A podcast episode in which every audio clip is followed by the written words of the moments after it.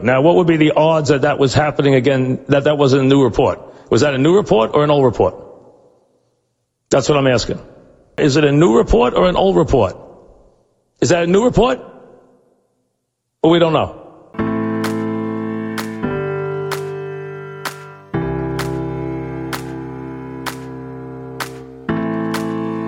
A seasoned sports fan teams up with a millennial, opinions may vary, but the debates assuredly won't disappoint. Check your sources. It's new report, old report. Here's your hosts, John Lund and Al Renauto. Well, Al, another exciting week in athletics. Not only on the fields, on the courts, we are both excited as Los Angeles Lakers fans because the Lakers, once again, finally, for the first time since I've been of legal drinking age, now at 30, have won the NBA championship, beating the Miami Heat in six games on Sunday night. Champagne flowing in the locker rooms. LeBron with his fourth championship, adding to his legacy. Anthony Davis getting his first, coming over to LA to get said NBA championship, and he does. A ton of storylines to go on. If you're a fan of the Lakers, or even if you're just a fan of the NBA, Evan Cohen of SiriusXM's Mad Dog Sports Radio and ESPN West Palm will join us in a little bit to talk about all of it. But before we get into that, including his Miami Heat. We just wanted to offer our quick two cents about what we think the Lakers winning this championship did for them and for us as fans. And Al, I will give you the start and the lead. What do you think? How you feeling after that championship? Ah, uh, folks, first of all, it's great to have you with us as always, as usual. And AWP is all fired up because you have to think about where the Lakers were just a few years ago. I don't want to say laughing stock, but the most successful franchise in the history of the sport. And I say that no knock on the Celtics, even though it is a knock on the Celtics, because they have far more finals appearances than the Celtics do. And now they've tied them in terms of titles, had fallen into disrepair through, uh, I don't want to call them bad drafts, but drafts that didn't work out in terms of being successful in wins. And then finally, after some front office upheaval, uh, Magic Johnson brings in LeBron James. It looks great until Christmas Day 2018, where he gets hurt, and then slowly but surely the wheels fall off. And then the Anthony Davis scenario begins and the saga begins. And I want to go, get me there, leave him alone. You can't trade these kids for him, et cetera, et cetera. They finally pull the trigger, send all the young kids to New Orleans, bring in AD then comes the, know, the, the front office scenario uh, with Magic Johnson, who's going to be the coach. Guys turn him down. They settle on Frank Vogel. Uh, can we bring in the third guy, Kawhi? They hold out for. He says, no, I don't want to play with LeBron, but I want to play in LA. I don't want to play with Paul George and bring him here. And the next thing you know, Frank Vogel comes in and molds this team on defense. They buy in. They win the West. They stay healthy. We have a pandemic that stops the season. They go into the bubble and they are from beginning to end of the playoffs. Not the beginning of the bubble because they went through the motions in the bubble after an early win against the Clippers. But once it was time to put the pedal to the metal after a very slow start in game one against the Blazers, they were clearly the best team in the bubble from beginning to end. They did it with defense. They did it with teamwork. They did it with veteran leadership, and I mean veterans. LeBron James, uh, Rajon Rondo, uh, Danny Green, uh, even though he couldn't put the ball in the ocean at times. You know, Anthony Davis, uh, all guys who have been around. Davis, the youngest of the group, and then the real young guys you know, Caruso off the bench, providing spark and, and great defense. Kyle Kuzma understanding his role, playing defense, getting much better defensively, moving without the ball. A first championship for Dwight Howard, probably a Hall of Famer, saying, just sign me and I will play. and I'll do whatever you need me to do. And that's what Frank Vogel, to his credit, and Lionel Hollins, and times the much maligned Jason Kidd, were able to do with this group. And they won it the old fashioned way. Despite the fact they had two super duper stars, they won it with defense. They didn't want win it with threes.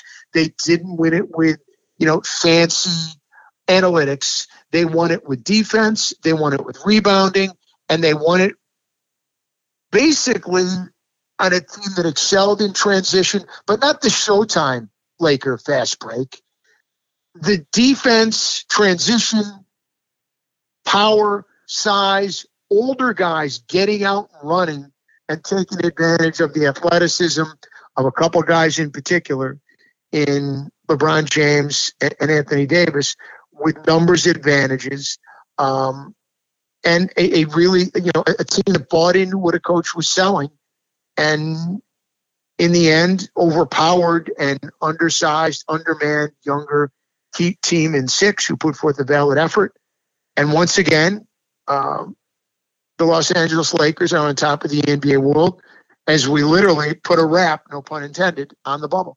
There were times this season when the Lakers looked like there was no question they would end up in the NBA Finals. There was no question they could win a title. And then there were games where they played so poorly, not to the potential that Lakers fans know they could play too, where you thought there's no way they're going to do this.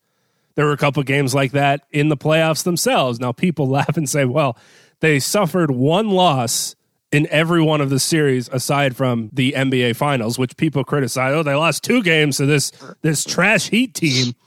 And we ripped them, but it's almost like in a way they flipped a switch and and they I guess they knew that they could flip a switch to either turn it on in the defense or step up on the offensive end. This wasn't a roster that's going to go up into the banners with this championship banner eventually at the Staples Center it had guys that fortunately found a way to play with each other. But aside from LeBron and Anthony Davis, some of these guys they just dragged off the street. After Paul George and Kawhi Leonard dragged them through the mud during the free agency period when they were maybe going to come be Los Angeles Lakers, leaving them with slim pickings for who they were going to bring into this team, getting Dion Waiters to come in, J.R. Smith, who, by the way, didn't get to play in the garbage time minutes, which I'm really disappointed about, but it got rectified when he had his shirt off before the buzzer sounded. Which was it was great, my son cracked up. Great anecdote by Mike Breen for throwing that in. Yeah, my son cracked up the fact that Boomer Jason Jair's got the shirt off already. Fantastic, He's loving it. And but he, I think he, he reached great, for the uh, he reached for the title first. He got the trophy you, first. you brought up a great point in that your guys out.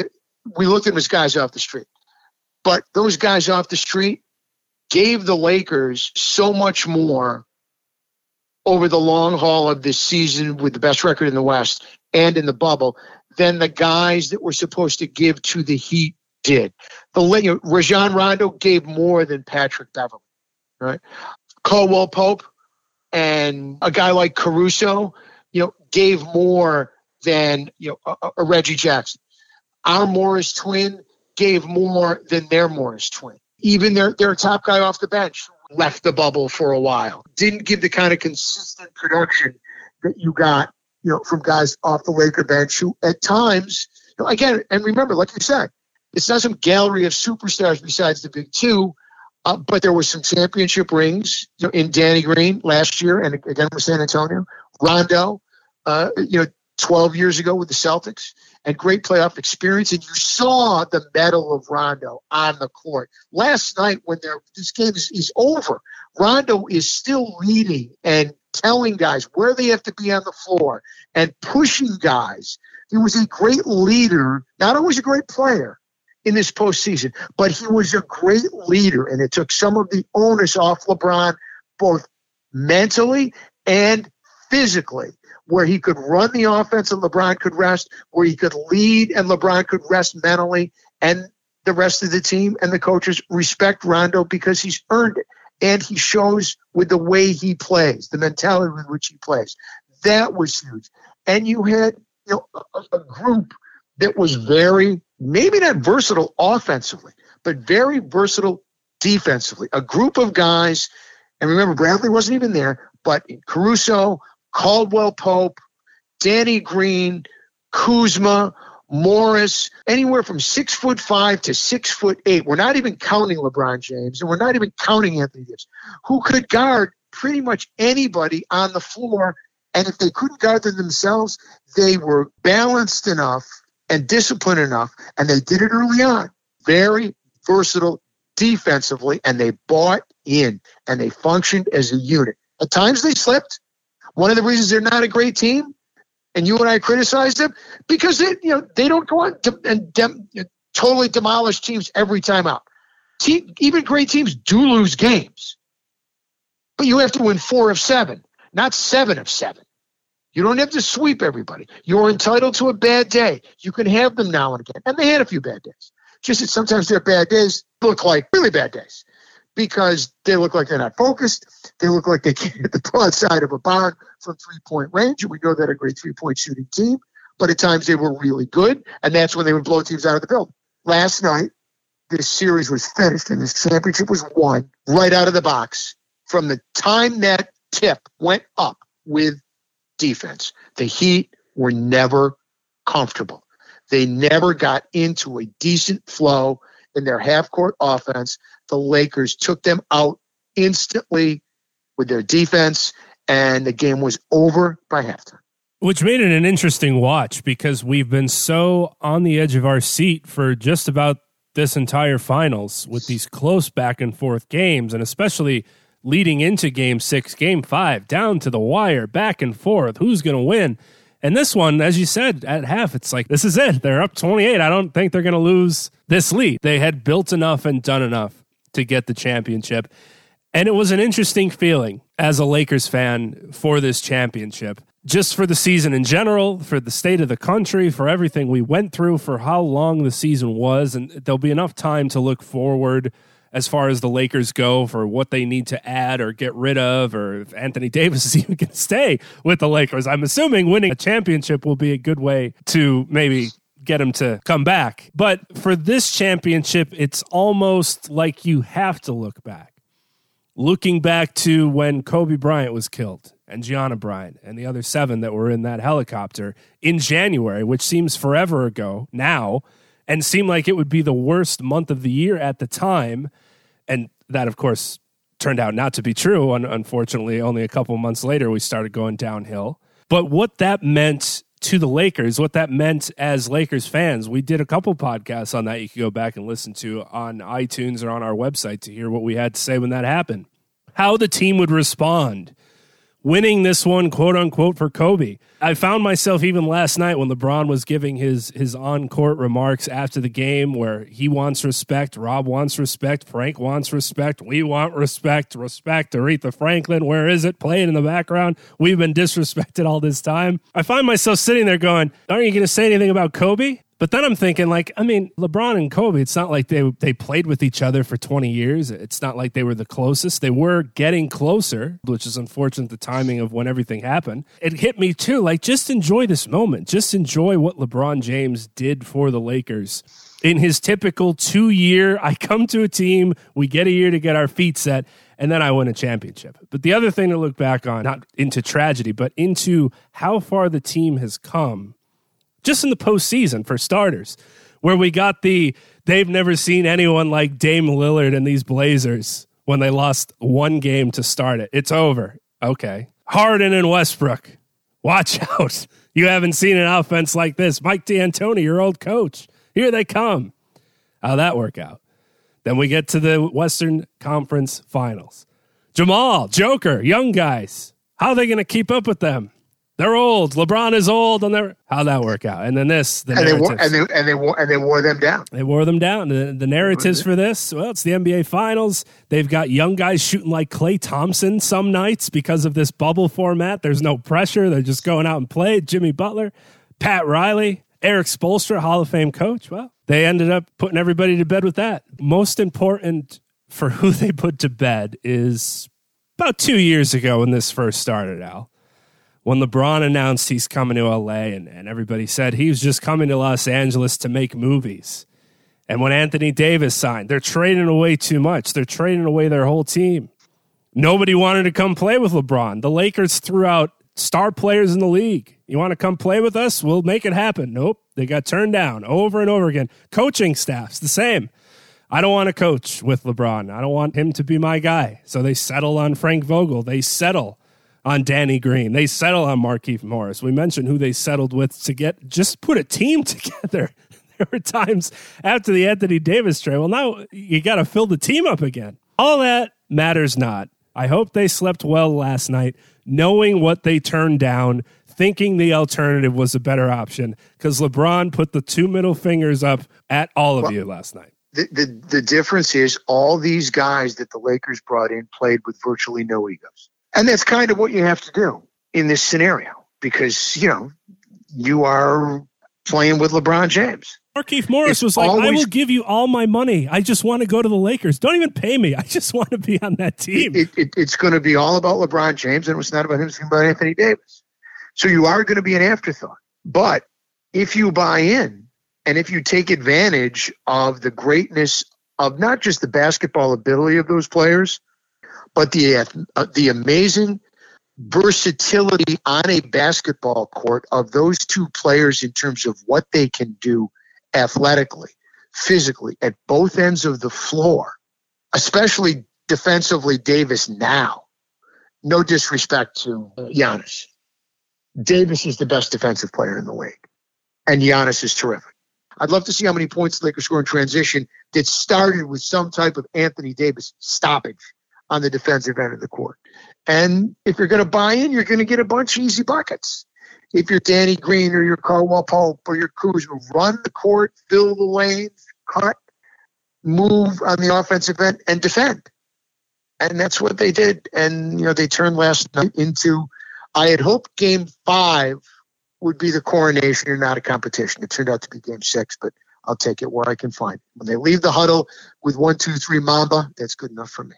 I would have liked it too because I had money on them winning in either four or five games, not six. But they got it done. It was a perfect pairing. It proved to be. I'm sure they're going to tinker with a lot of things during the offseason, maybe bring some guys in, maybe let some guys go, whatever that may be.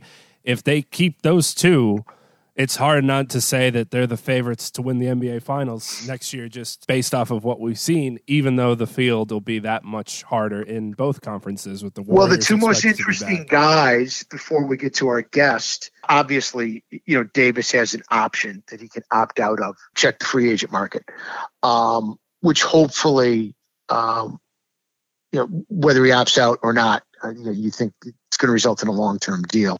Pope has an option at eight and a half, which you figure he will opt out of.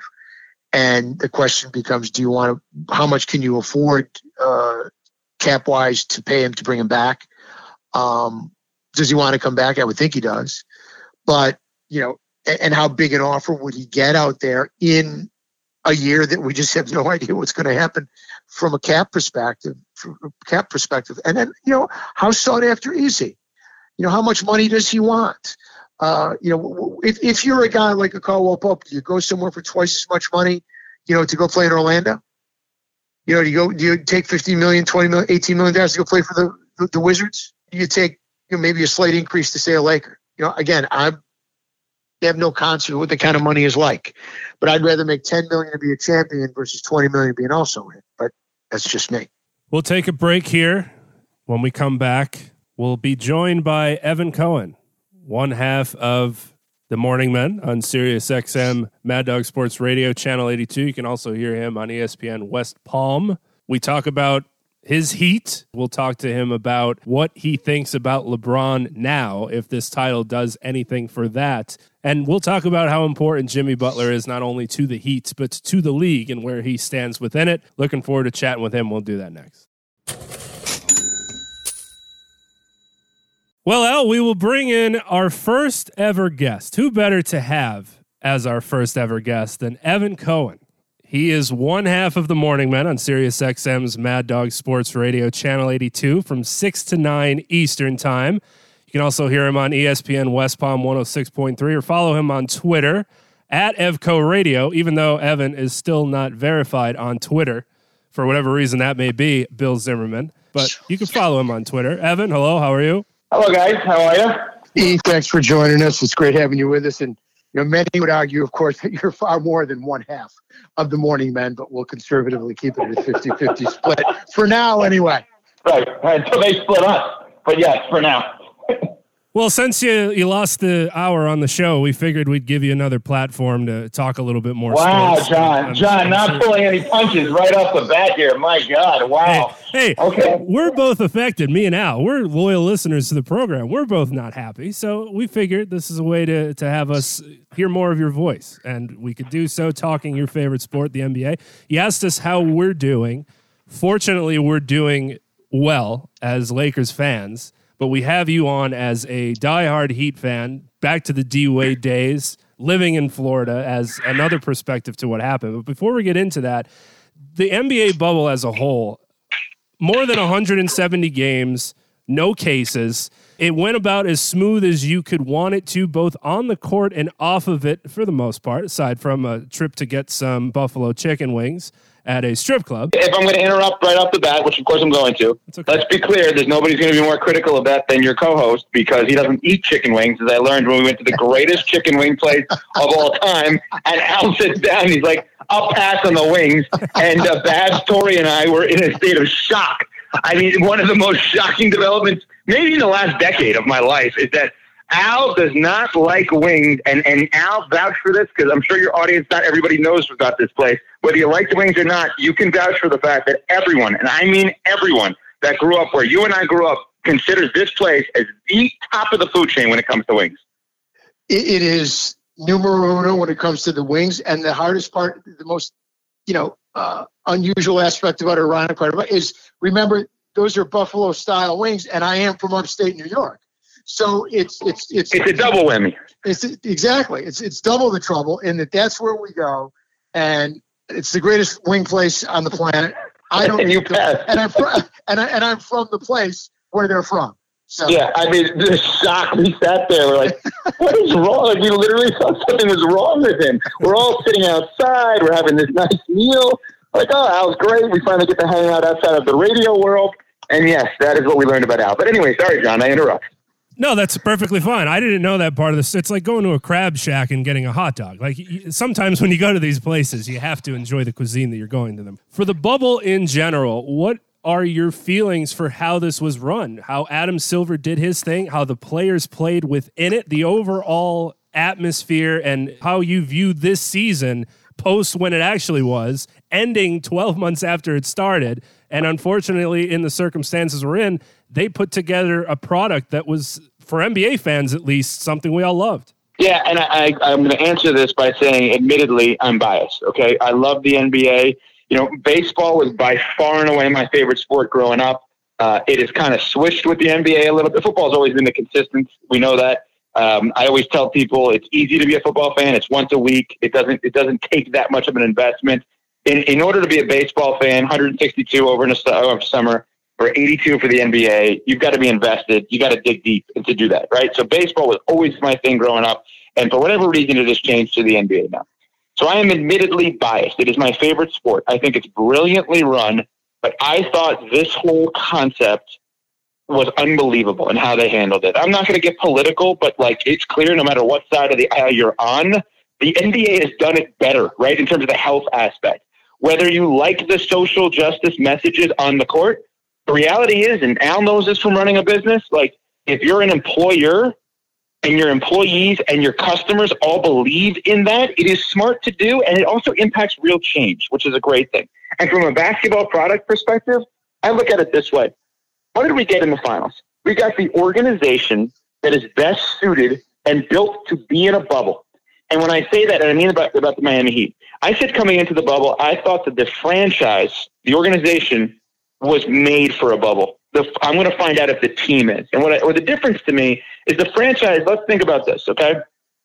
John, you mentioned, you know, on my show that I do in West Palm. Um, so uh, Miami is about an hour or so away from Boca. Al knows he spent time there, you know, over the years. It would have been really easy for the Miami Heat to have their G League team, their minor league team in Boca. Guy gets hurt, God forbid, you shuttle a guy back and forth. It's easy. Their G League team is in Sioux Falls, South Dakota, on purpose. Why? There's nothing to do there. They only want their players playing basketball. So they got the best of the best in terms of the, the makeup for the bubble. That you have a franchise that is solely dedicated to basketball, ending up in the NBA Finals against a player that we have seen do things over a 17 year span, whether I've been critical of him, Al's been critical of him. We've never seen somebody do this over 17 years. He arguably has the best resume. He's not the best player I've ever seen, Michael that, but the resume is phenomenal. So when you get the the player that only cares about basketball against the franchise that only cares about basketball, and you've got drama and breakout stars like Luka and root to this, and nobody gets sick. I'm sorry, guys. Like this was a humongous success, in my opinion. I thought it was. Look, we all had our doubts going in just because of the circumstances in general. Then we were curious as what the playoff breakdown was going to be. Uh, is everybody going? Is not everybody going? Who, what, what teams are going to stay home? How are they going to get more games in to cover the TV obligation? And they flat out nailed it. They gave the teams that were in the hunt and on the cusp and opening to play in. And lo and behold, the Portland Trailblazers did in incredible fashion.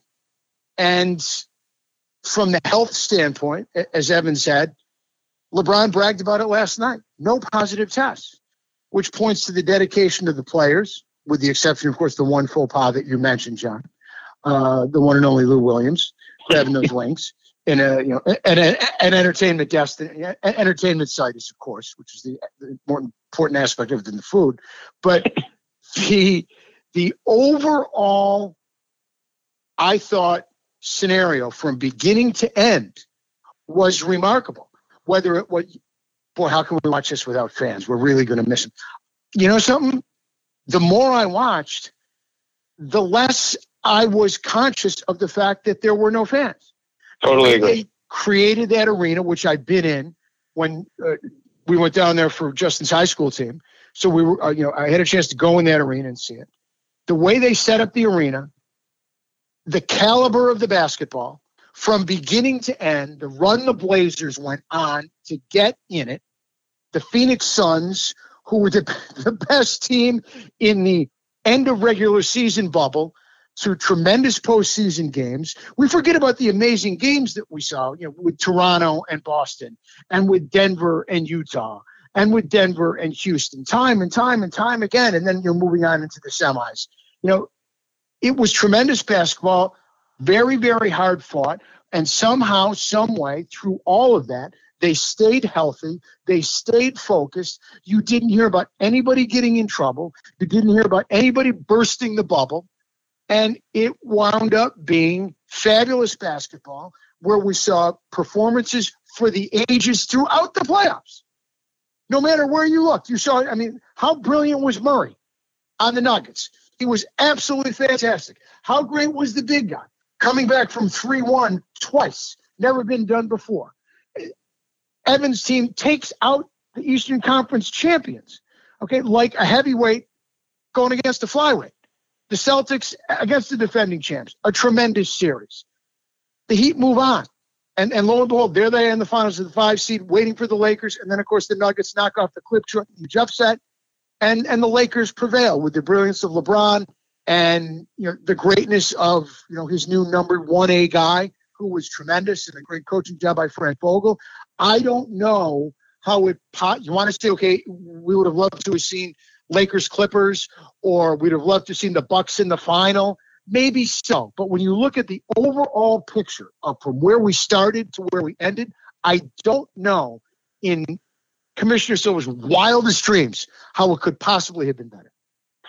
I think it's very well set out, and it's a weird thing because in business, I mean, we may have all experienced this. I would have to think about it. You guys would have to think about it in business, there are very few times probably where you say, hey, my proudest of moments is during a time where I lost the most money. The NBA is getting crushed financially right now, and I don't know how the guy who runs it is more proud ever during the course of his tenure as the commissioner than he should be right now. And they're getting destroyed, right? I don't know if there's a moment in your career, John, same thing, where you're like, you know what? I just lost an insane amount of money, but I am more proud of the job that I have done than at any point during my career. Because to back up your comment out, I agree. I don't know how Adam Silver can do better than he just did.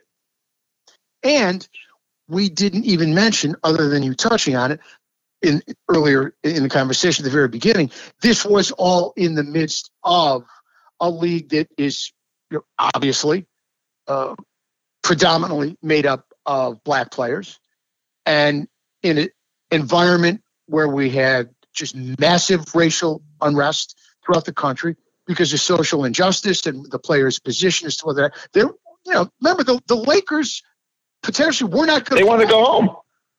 Okay, yeah. the, the Clippers didn't want to play. They played that way, but through all of that, these players prevailed with their professionalism, their athleticism, their nose to the grindstone, and they put on a remarkable show from an athletic and an entertainment aspect that I think the commissioner and the entire league from top to bottom should be incredibly proud of because they really said to America, stand up and look, stand up and watch. And they didn't let us down at all. Not at all. I, I thought it was well, off the charts. And, and, just again to follow up, um, couple things on that. First of all, we've seen it with the NBA versus the Major League Baseball and the NFL. Okay, listen, I know the NFL is on top; it's number one. I'm not arguing that. I have no problem with that. Like I'm aware of that, and I and I root for baseball to do well. But the the Baseball Players Association and the commissioner's office slash owners they are at war with each other. That is clear. That it, it took it took too much work to get baseball on the same page. And obviously, we know with the NFL, I mean, one thing after another. I mean, to me, the, the latest thing with Dak Prescott, you know, in the debate over the franchise tag, literally, you know, stems back to the fact that the collective bargaining agreement is what it is. The Players Association has no power, and the owners don't care, right? They just don't care. They're going to do whatever it is for themselves. And so that's why, again, to how great this was in the course of, of these, you know, few months, I truly believe Adam Silver, the board of governors, and, and the players are, are partners. I really do. Like, it's, it's a dumb way of just saying it, and it's simple, but it's just true, guys. Like, it's just blatantly obvious. They are working together and not against each other. Evan, your Heat surprised a lot of fans once they beat the Milwaukee Bucks. And despite only losing four games heading into the finals, some people still were surprised that the Miami Heat were facing the Lakers, and surprised even more that the NBA Finals went six games. What, if anything, leading to the NBA Finals surprised you? I know talking on the show, the Heat culture, everything that goes into your team, this doesn't surprise you for them to get to this point. But from what you saw, is there anything that maybe you didn't expect to see happen as they made their way to the NBA Finals? Well, John, let me let me just let me just be clear on this because I don't want to seem like more of a know-it-all than I already am. Okay. Um, so I I look at it and I say that I I look at this team and think, okay, because of the uniform, because of who runs it, and Pat Riley, they're built to be overachievers. Like they're just they're going to get to one little tiny level above where they should. To the NBA Finals and to six games against LeBron James is not where I thought they were going to go. So yes, I can I can at least take a step back and say this whole thing is so shocking and so surprising. So I, I think that uh, there's a few things. And I, I tweeted this um, today at EVCO Radio, and, and you guys may disagree with me, but I worded it carefully on purpose. And I know Al doesn't have a computer; he's eight thousand years old. So let me just reset what it is here. Um, so, so the, the way I worded it was very simple. There are only four players in the NBA that I believe you would definitively, without debate, take over Jimmy Butler for the max amount of games in an NBA season, 110 games. In other words, and, those are LeBron James, Kawhi Leonard, Kevin Durant, and Steph Curry as the alpha dog for a team. In other words, James Harden and Giannis Antetokounmpo you would take for 82, but then after 82, you're not sure. Okay, Dame Lillard you may take for like 100, but you're not necessarily sure after that. Klay Thompson, I love. You guys know that. I love Klay Thompson. I love Draymond Green, but they're not the alpha dogs, right? Anthony Davis. We saw what he did in New Orleans. He needed LeBron. He's a phenomenal player. He may be top five for, you know, 82, but not when he's the alpha dog. Okay. So what I'm most surprised about is that Jimmy Butler, when you factor in the 182, the 82 regular season, the four rounds, seven games max, when the max 110 games, I didn't realize he was a top five player. And I truly believe right now he is. That's number one. Number two, I did not realize that Bam Adebayo was superstar caliber. I knew he was going to have a role in this team. I knew he had a chance for massive upside. I didn't realize he could be a cornerstone top three player in a championship caliber team. Number three, I mean, come on. say what you want. You could be, and he's from Wisconsin, where I went to school. You could you could be Tyler Herro's parents. You couldn't have expected this. Okay, and, and last night last night was his worst game. Um, game six, the, the closeout game was the worst game he had in the in the whole bubble because uh, for the playoffs, excuse me, because that was the only game he had under ten points. So when I look at their first, their best three players, I didn't expect any of them to be at the level that they were right? And then I'll give you one other kind of like you really have to pay attention to Heat day in and day out, which obviously I do to notice this. And this is going to sound weird. Andre Iguodala, when he first got there, was kind of out of it a little bit, and I'm saying pre pre pandemic, pre bubble. You know, they had guys that were hurt. The full team didn't play. It just it almost felt like, all right, I'm here because like uh, that's better situation than the Grizzlies, and they were willing to give me an extra year. But I never got the feeling that he wanted to be there. And then, you know, as the pandemic happened and then the bubble restarted, I talked to a couple of people close to the Heat, and they told me during that pandemic it was huge because he and Spoelstra got close. Spoelstra talked to him a bunch, explained kind of what they do, and you got the sense Iguodala finally got it. Because I'm telling you guys, if you were to like, and there's no reason for you to do this, but if you were to watch the games Iguodala played prior to the bubble, it almost was like, can you just get me back to Golden State? I don't want to be here. And it wasn't a knock on the Heat. It was just, you know, went to five straight finals with the Warriors. Then the pandemic happened. He gets the relationship going with Spoelstra, and he he was totally invested, and I think that was huge as well. And then of course there's you know Duncan Robinson and his development, people accepting their roles, Meyers Leonard. I mean, you're talking about an all-time great teammate. Think about that guy scored 25 points, a career high, in a Western Conference Finals game last year for the Blazers. He started all year this year, didn't start in the bubble, and you know is still the the, the happiest guy on the sideline cheering his teammates on like you've never seen in your life. So, John, to be fair, I got to be real on this. There's actually a lot that surprised me because this was a level of, of competition that I didn't expect them to get this far, which was remarkable. At least not this year. You never see LeBron where Jimmy Butler was. No disrespect to Jimmy Butler at the end of game five. Literally bent over, buckled over, gasping for air because he's got to play the whole game for his team to win the game, and he has to play at an extraordinary, let's call it right now, LeBron esque level, which is what he played and matched him toe to toe, point for point, shot for shot to win a game that went down to the very last second. If not for Danny Green's jumper, they probably would have lost. And he was exhausted.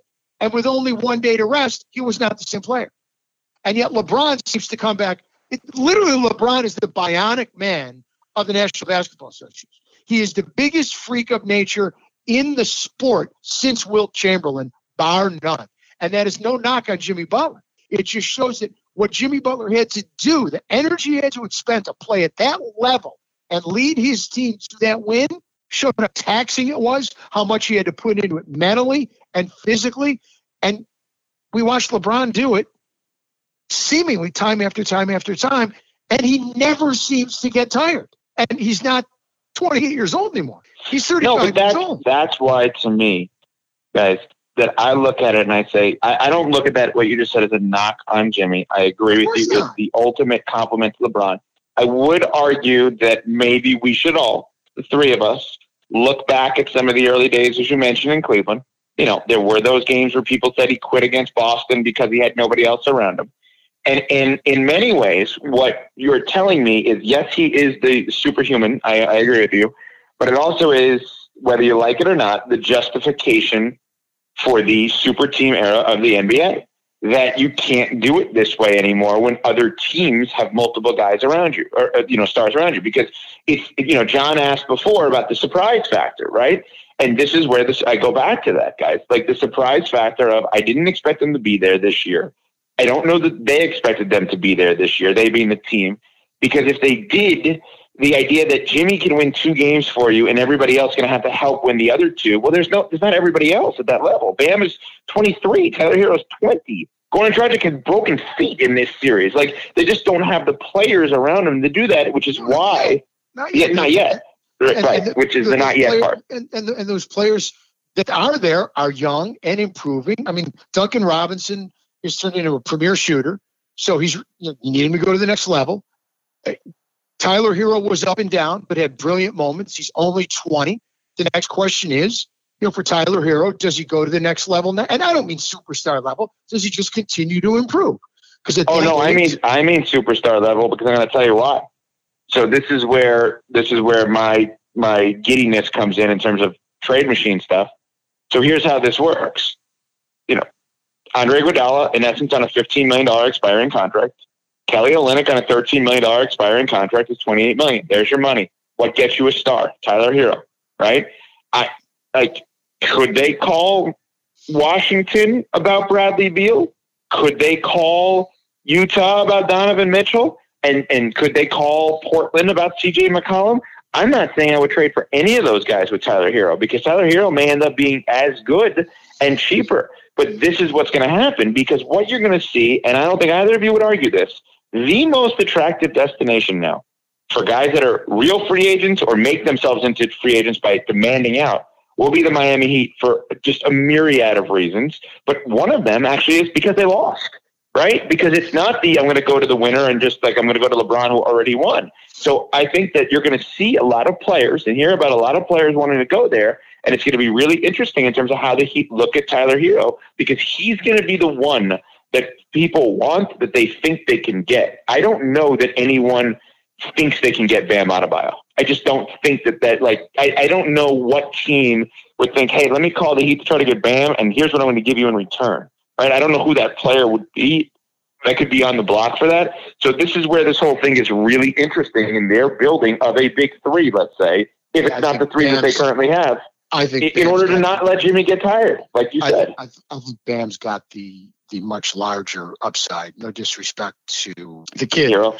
who I like a lot. Yeah, but that's why I don't think that Bam's going. I don't think Bam's going anywhere. No, like the, the fun, the fun thing, and I don't know where you guys uh, would be on this. The fun thing is, let's say you're Milwaukee and you, and you have a hunch. You're like, I don't know if he's coming back. Bam and Herro as the basis for a trade for Giannis is fascinating both ways. Miami gets him in for a year, potentially tries to re-sign him after that. And I don't think Milwaukee's return would ever be that high in terms of talent. I don't think the Heat would. I don't think either of the teams would actually do that. But that is fascinating to think about in my mind. That's the analytics conversation that is so interesting. Is it just take a lot of threes, even if you don't have great shooters, three point shooters? Is that like the take a lot of threes and make a lot of threes?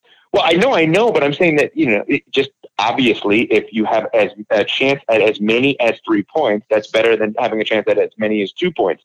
But if you have a low percentage on three, is that greater than a high percentage of twos? Because that's really the Rockets thing. Like I don't exactly understand the Rockets game plan. Anyway, I just I, they they drive me crazy. You guys know that they drive me absolutely crazy Can't thinking about that team. Can't well, I think they're smarter than everybody else, and there's no well, proof. The like they're just not that good. That's the general Daryl Morey thinks he, you know, he thinks that you, you know that the, the peach basket was hung, hung up in his backyard and that's just not the case. No, it was hung up in yours. I think I think you were there with you and Naismith. I love you. I did email you. We did email. By the way, folks, you know he is slight exaggeration. I don't tweet, but we do email back and forth. So That's correct. I do have some level of computer skills. Well, but John, wait a second. John, do you think Al saw my tweet about my big 110 game thing? Do you think there's any chance he saw that? Zero. Not unless I sent it to him. Right, exactly. Wait, can we go back to this? because I don't want to take up too much of your time. If you guys, can I can I ask a couple of follow ups on this? Because you guys, it doesn't seem like either one of you agreed with me. So, John and Anna, are you guys not on board with my Jimmy Butler top five for 110? Right. So the max amount of games. Are we all in agreement that LeBron, Kawhi, KD, and Steffi take over him as the alpha dog, meaning the best player on the team? Uh, who else are you taking over him for the give, full give me, 110? Give, give, me the five again. Okay, so okay, I'm going to set this up exactly how I mean it. So it's, it's, you know, there are caveats here. My point is, I believe for the entirety of a maxed out season, 82 regular season, 28 playoff games, there are only four players that have proven to be better than Jimmy Butler as the best player on a team. LeBron James, Kawhi Leonard, Kevin Durant, and Steph Curry. After that, I could argue, I believe, that I would take Jimmy Butler over anybody else in the league for 110 full games. Well, go ahead, John. You can respond first. I think he made the best argument you can make for your question, Evan. This NBA Finals, you know, teams love their rotations. You love watching teams and their rotations, the second strings, the third strings, making sure they get the right lineups in. Jimmy Butler rested for 12 total minutes heading into game six. 12. And I, I didn't even realize that. I know that's he a good way of, putting it. Twelve. That's ridiculous. I know he looked dead after game five, but yeah, of course you're going to look dead after only sitting 12 minutes. And he said it's fine. He's got his personal masseuse in the bubble. He went and got treatment probably for 24 straight hours, and he was back game six. Now, you could say that it was fatigue, how he performed, not up to how he would like to have performed, but him being on the court, probably for all the games you're talking about, it's hard to not put him in the top four just because of that. Because a lot of the guys you're going to name, for example, Anthony Davis, he's not staying healthy for all those games. You're going to miss games probably without him leading up to the 110. For what he did just being on the floor and performing to the level he can, night in and night out, especially at the game's highest stage, like we saw, he made the perfect argument for your question in these NBA finals. I, I find it hard to argue against it. Well, and John, but to that point about Anthony Davis, we saw Anthony Davis as the alpha dog uh, with New Orleans. He did nothing. He's he is uh, you know as Al pointed out, he's an all time great number two, right? LeBron brought the best out of him. He had a chance to be an alpha dog and proved nothing. Jimmy Butler has gotten a chance to be the alpha dog and be the best player, and my God, look what just happened here. Well, Anthony Davis played very well in the postseason in the limited time with New Orleans, if you look at his numbers. Um, now, my, my question to your tweet is when you say 110 games, are you talking about you want him out there for 110 games? Because you're not getting 110 games out of Kawhi Leonard. Right. Of those Uh, 110 that- games, fa- of those 110 games, you're getting 65. Right. That is fair. I guess my point is then I don't know that there's a player that is better in terms of regular season and post. There's more than four players that are definitively better regular season and postseason. Meaning, like Jimmy Butler's level of performance in the regular season, to me, has been more of who he is in terms of the averages than like James Harden in the postseason or Giannis even in the postseason. Giannis missed games. He didn't play well. You know, he, they they what blew a two nothing lead last year. Like, there's just negative stuff with these guys. There's only positive with Jimmy. I would probably beg to differ on top four. I would say Giannis, yeah, absolutely, and, and I'm sure there are other guys. If I sat down and took the lead by you know play you know team by team by team, there would be others. But I'd I'll, I'll in- give it to you. I'll I'd- give it to you I'd right put- now. I'd- I'll give it to you right now. I'd put him in the top ten. Okay, so Giannis, you would take over him. Um, would you take Dame over him? Uh, very close. I would say probably They're built the same. close. They're built Very the same mentally. It seems close. like very close, very close. Harden. I assume no. I Okay. don't think so. I mean, Luka's Luka's amazing, but not enough of a sample size.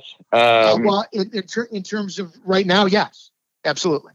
You know, like we're only going by what we see, and what I've seen has been, look, what I've seen has been, you can't guard a statue, but what I've seen has been extraordinary, and I mean truly extraordinary. I can't believe yeah, but there's nothing to show for it yet. Like Jimmy Butler is better.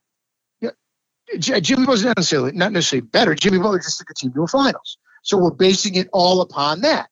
In an East where they, they pulled a couple of upsets, which was terrific and tremendous, and he took him you know on, on a you know two game ride in the finals, you know without one of their better players and without one of their best players being at full strength. But that was one little mini scenario. It's one season with the Heat.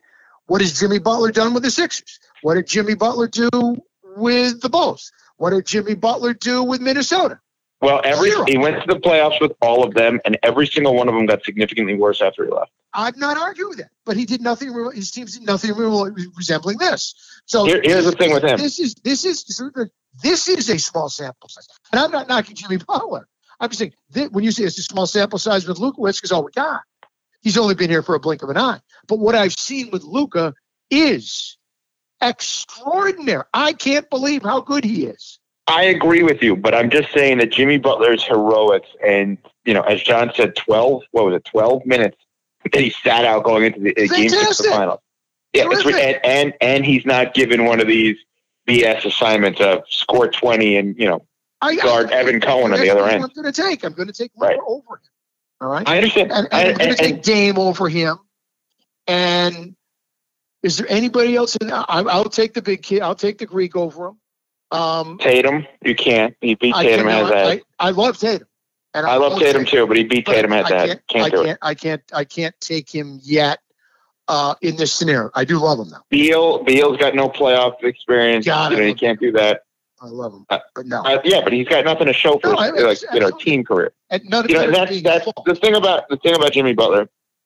I guess it, it, it, like the kind of the other thing I guess I learned about him, if you want to say that, this year. We knew he was grimy. We knew he played defense. We knew he was, you know, he he gave every ounce of effort. He's maybe more than most athletes I've ever seen take him at his word.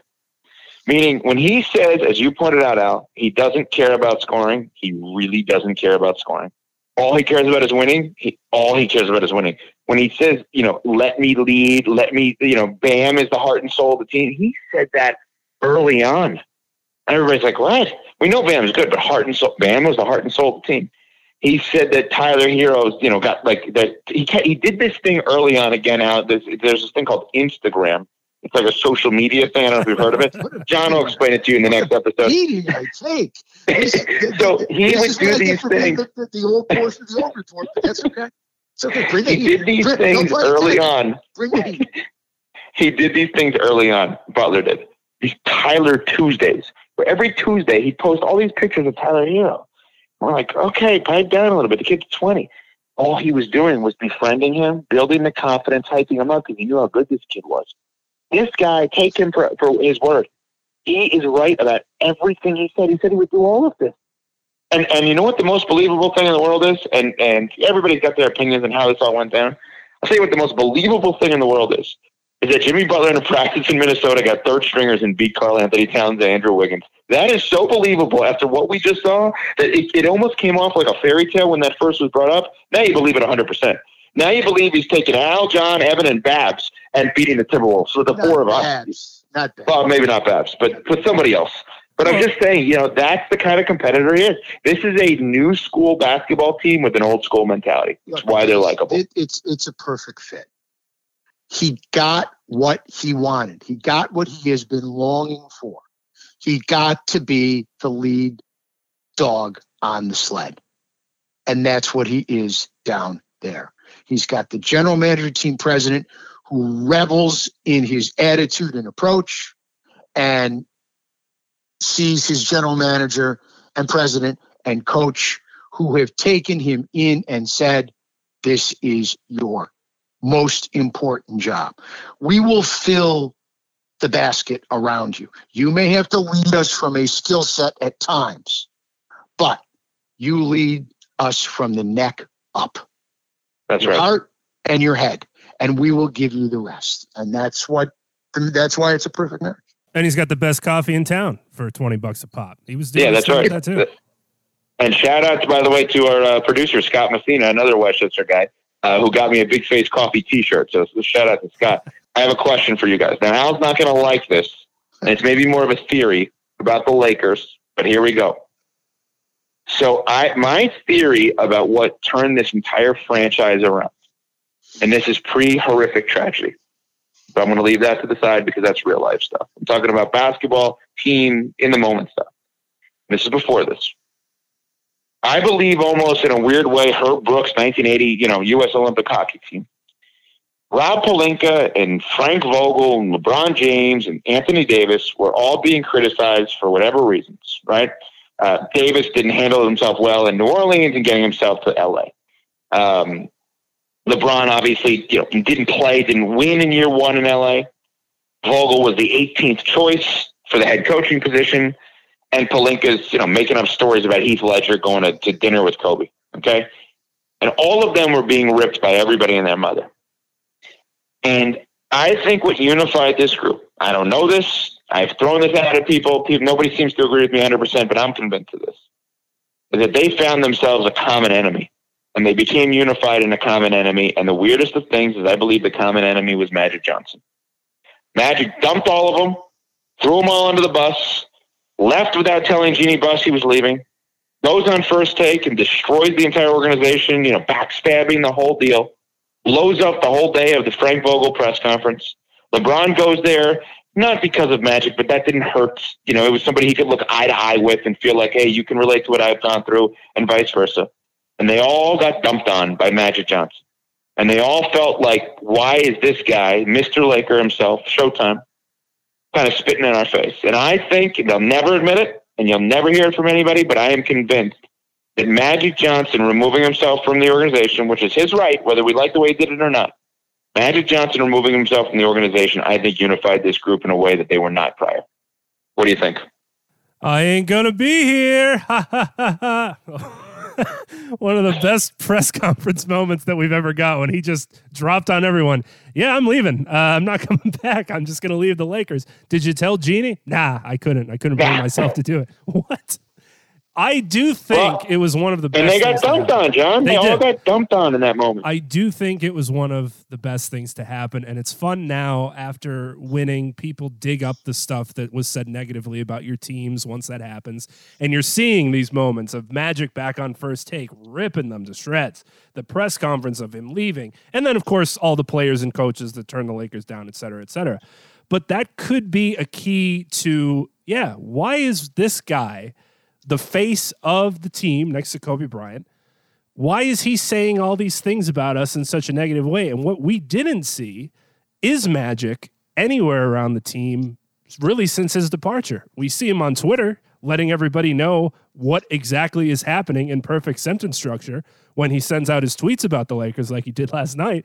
But you didn't see him around at, at, games really. Now i know it's the bubble. Things are a little bit different but he could have been there. No but even before then and, and you know vogel did call i mean sorry Pelinka did call him last night but i, I don't know. I just I, I, am I'm convinced of this. Uh, and i honestly have no idea. But i wouldn't be surprised if it was unifying in another aspect is that he called them out on the carpet because they were a mess it was a train wreck between her and her brothers, between, you know, is Linda Rambis in charge? Who's making decisions? You're saying he made them speak to each other more than they were against each other. He made them realize, hey, we actually have done all this. We got, we got, saying. we got. I, I think you can make an argument, contrary to what you're saying. He had them clean it up because they did clean it up. I had a moment like that oh god, brutal, brutal moment. But I learned. My third year, I think, in radio, I uh, went to my bosses and I was really complaining about my producer. Not this is not a serious. This is a true story. West Palm destroying my producer. Unbeknownst to me, my producer was destroying me to my bosses. Super Bowl's in Jacksonville that year. We're in West Palm, four hour drive. We go there. My my two bosses are in the car with me, and my producer. None of us say a thing about all this stuff. We literally get to Jacksonville. We pull up to a hotel. We have no idea where we're staying. We're just happy to be there. Three years into radio, excited to go to Radio Row. My two bosses turn to the back seat where the two of us are sitting, my producer and I, and they say to us, The two of you have not stopped complaining for the last month about each other. We are sick of it. Both of you get out. You're rooming together. We will see you at the game. We're not even going to talk to you until then. They dumped this at the hotel. At that point, I knew he was talking junk about me. He knew I was talking junk about him, and we were stuck sleeping in the same room. We had no choice but to work it out. Now, I don't. I'm not saying that's magic, but I'm saying if that's your theory, Al, it makes sense because it works for us. And boy, was that awkward. The house seemed to come together after he said they needed to clean it up and they were a mess. They brought they brought in their coach.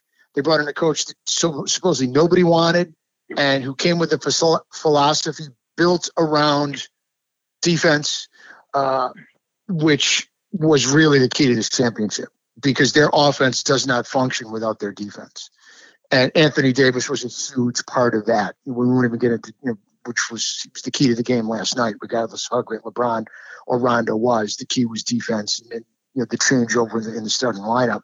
And that was a move made by a coach who was unafraid to go yeah. to his star defender and say, look, here's what we're doing. We're going small you know, we made the change from McGee to Howard. That helped. Well, now we got to do something to adjust to Jimmy Butler and Duncan Robinson. So we're going smaller, and you're taking over the paint. Can't be soft tonight. You're defending. Anybody who comes in there, we're funneling them all to you. And that's what we're doing. We're not giving up threes. We're pushing Butler in there, all right, when we move him side to side, and we're pushing Robinson in there, and we're pushing Herro in there. And you're going to take care of it. And he did. He had three block shots. It seemed like he had 10. His hands were everywhere because he's so long, that plastic man approach of his. He keeps balls in play. They run off his block shots. They run off his deflections. That was a Frank Vogel coaching stroke of genius because the Heat were not nearly the same as they were from the three point line. They forced them inside the line. They pressured Butler from side to side. When he got inside, Davis was there and the long arm of the law. Davis has remarkable ability to not leave his feet and go for pump fakes where he can use his length. He cleaned up on the glass and he let LeBron roam free on defense. That was a coaching move based upon the personnel. Frank Vogel's team and personnel, which Rob Pelinka put together based upon defense and guys that LeBron thought he could play with, bought in. They bought into what they thought could be done to structure this team to win on defense because they had long, versatile, strong defenders and versatile guys on the wings and even at the point. And that was part of what Pelinka put together once they got their house in order and what Frank Vogel, and to also their credit, the much maligned Jason Kidd and Lionel Hollins did with this team. They had a great group of coaches and players who bought in from top to bottom, and they won the West on defense. They won the championship on defense because, as you know, they are not a great three-point shooting team. They're not even a good three-point shooting team. No, but they had but they had moments in this series. They Absolutely. really did, and, and you know it's funny because you say go. skill sets because It's funny when we look at them. It's funny when we look at them going small because they're still 6'11", 6'9", 6'7", That's the point. up. You know, it, Right. so it's not that small. And then also, small for you know, them. I, I right, exactly. I, I thought KCP was great in the series. Obviously, Rondo had an unbelievable all-time game six. I thought, you know, not every game, but Markieff Morris gave you minutes, right, during the course of the series. I thought was very good. And you mentioned the assistant coaches. Don't forget Phil Handy. Phil Yep. Phil Handy won a, title this year with the Lakers. He won a title last year with the Raptors. Yep. He won a title in 16 with the Cavs, and he's been to six straight NBA Finals with three different franchises. That's ridiculous. It's incredible. It's LeBron- it's LeBron- it's LeBron-esque. Good point, Ed. You got a little Phil Handy in there. I didn't think you knew that. I learned that uh, is that like a handyman? How's that work? Uh, work around the house, got a little tool belt. I- I- And if he changed the light bulbs in the bubble, is that what he does? The handy guy there? Is that the out there with a mop? How's that work? A lot of wet spots I noticed. Guys slipping, sliding around. You know, uh, I, I can't get into the Lakers. can't get into the Lakers in, in October because I'm not used to them playing in October. What?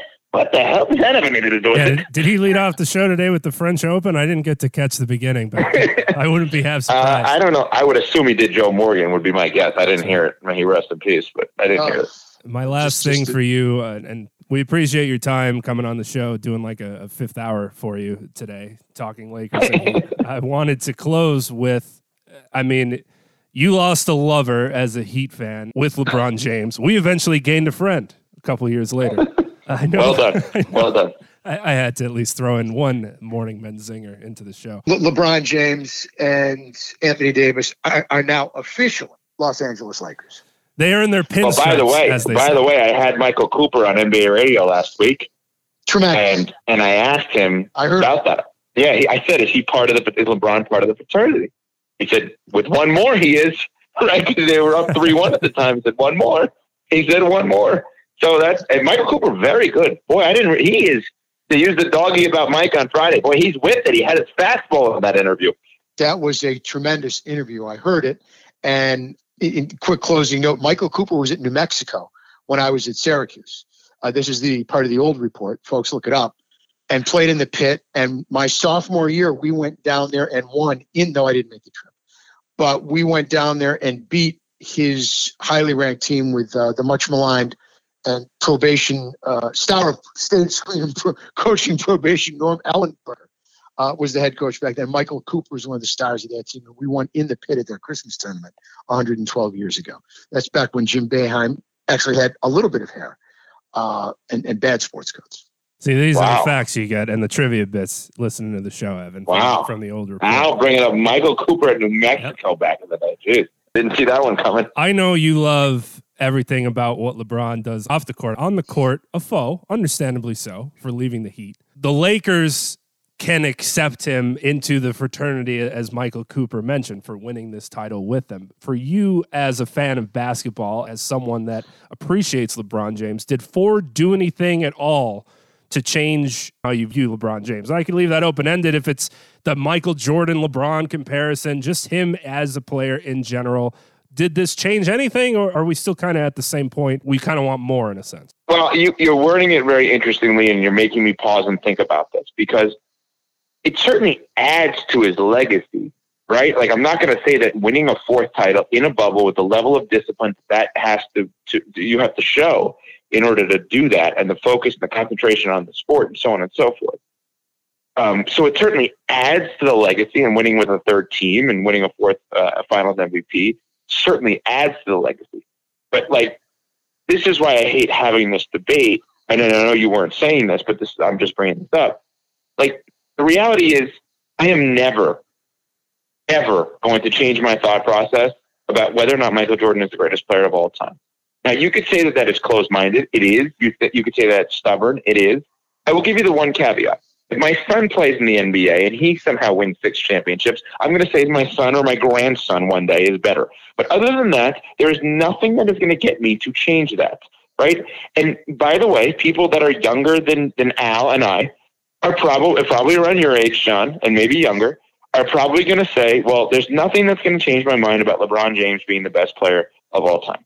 So it is a pointless conversation that we all enter into because it all is about, it's about how old you are, who you grew up idolizing, what you looked at as like that sports godlike status. And I will come up with every argument in the book as to why Michael's the best, and somebody else will come up with every argument as to why Le- LeBron is the best. And it's not just six to four to me.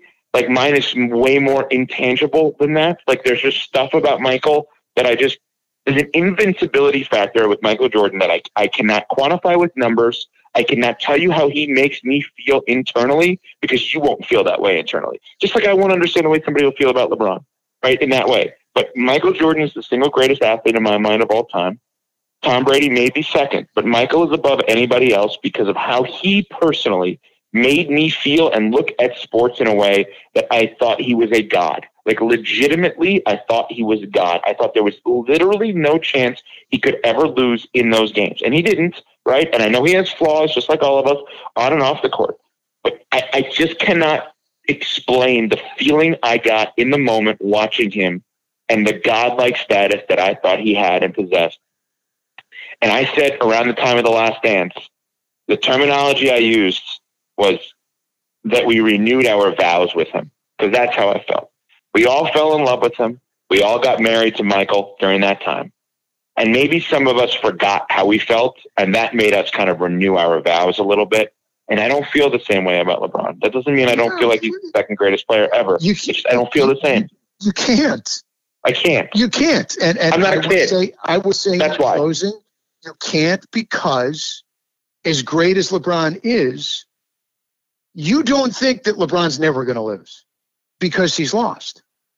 He's lost to teams that weren't as good as his. Rarely, but he's done it.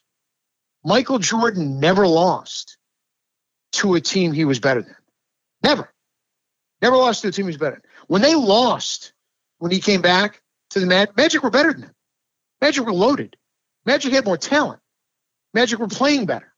You know, he was back off of you know a, a, very short season. Michael Jordan never lost in the postseason to a team that his Bulls and he were better than. And as invincible as he may seem and is from a physical standpoint, he is Superman of the NBA physically, to his credit, and a brilliant basketball player and a brilliant basketball mind. LeBron James has. That's why, in your and my mind, Michael Jordan has an air of invincibility. And as great as LeBron James is, he doesn't. And it's not, a, but I don't know that Al, I answered. I think I answered your question, John. I don't know if I did because you worded it well. Does it change how I feel? It has to change it a little bit, right? Because like if I thought he was an A plus, I have to make him into an A plus plus now. Like I can't not acknowledge this uh, this run. That I mean, let's be clear.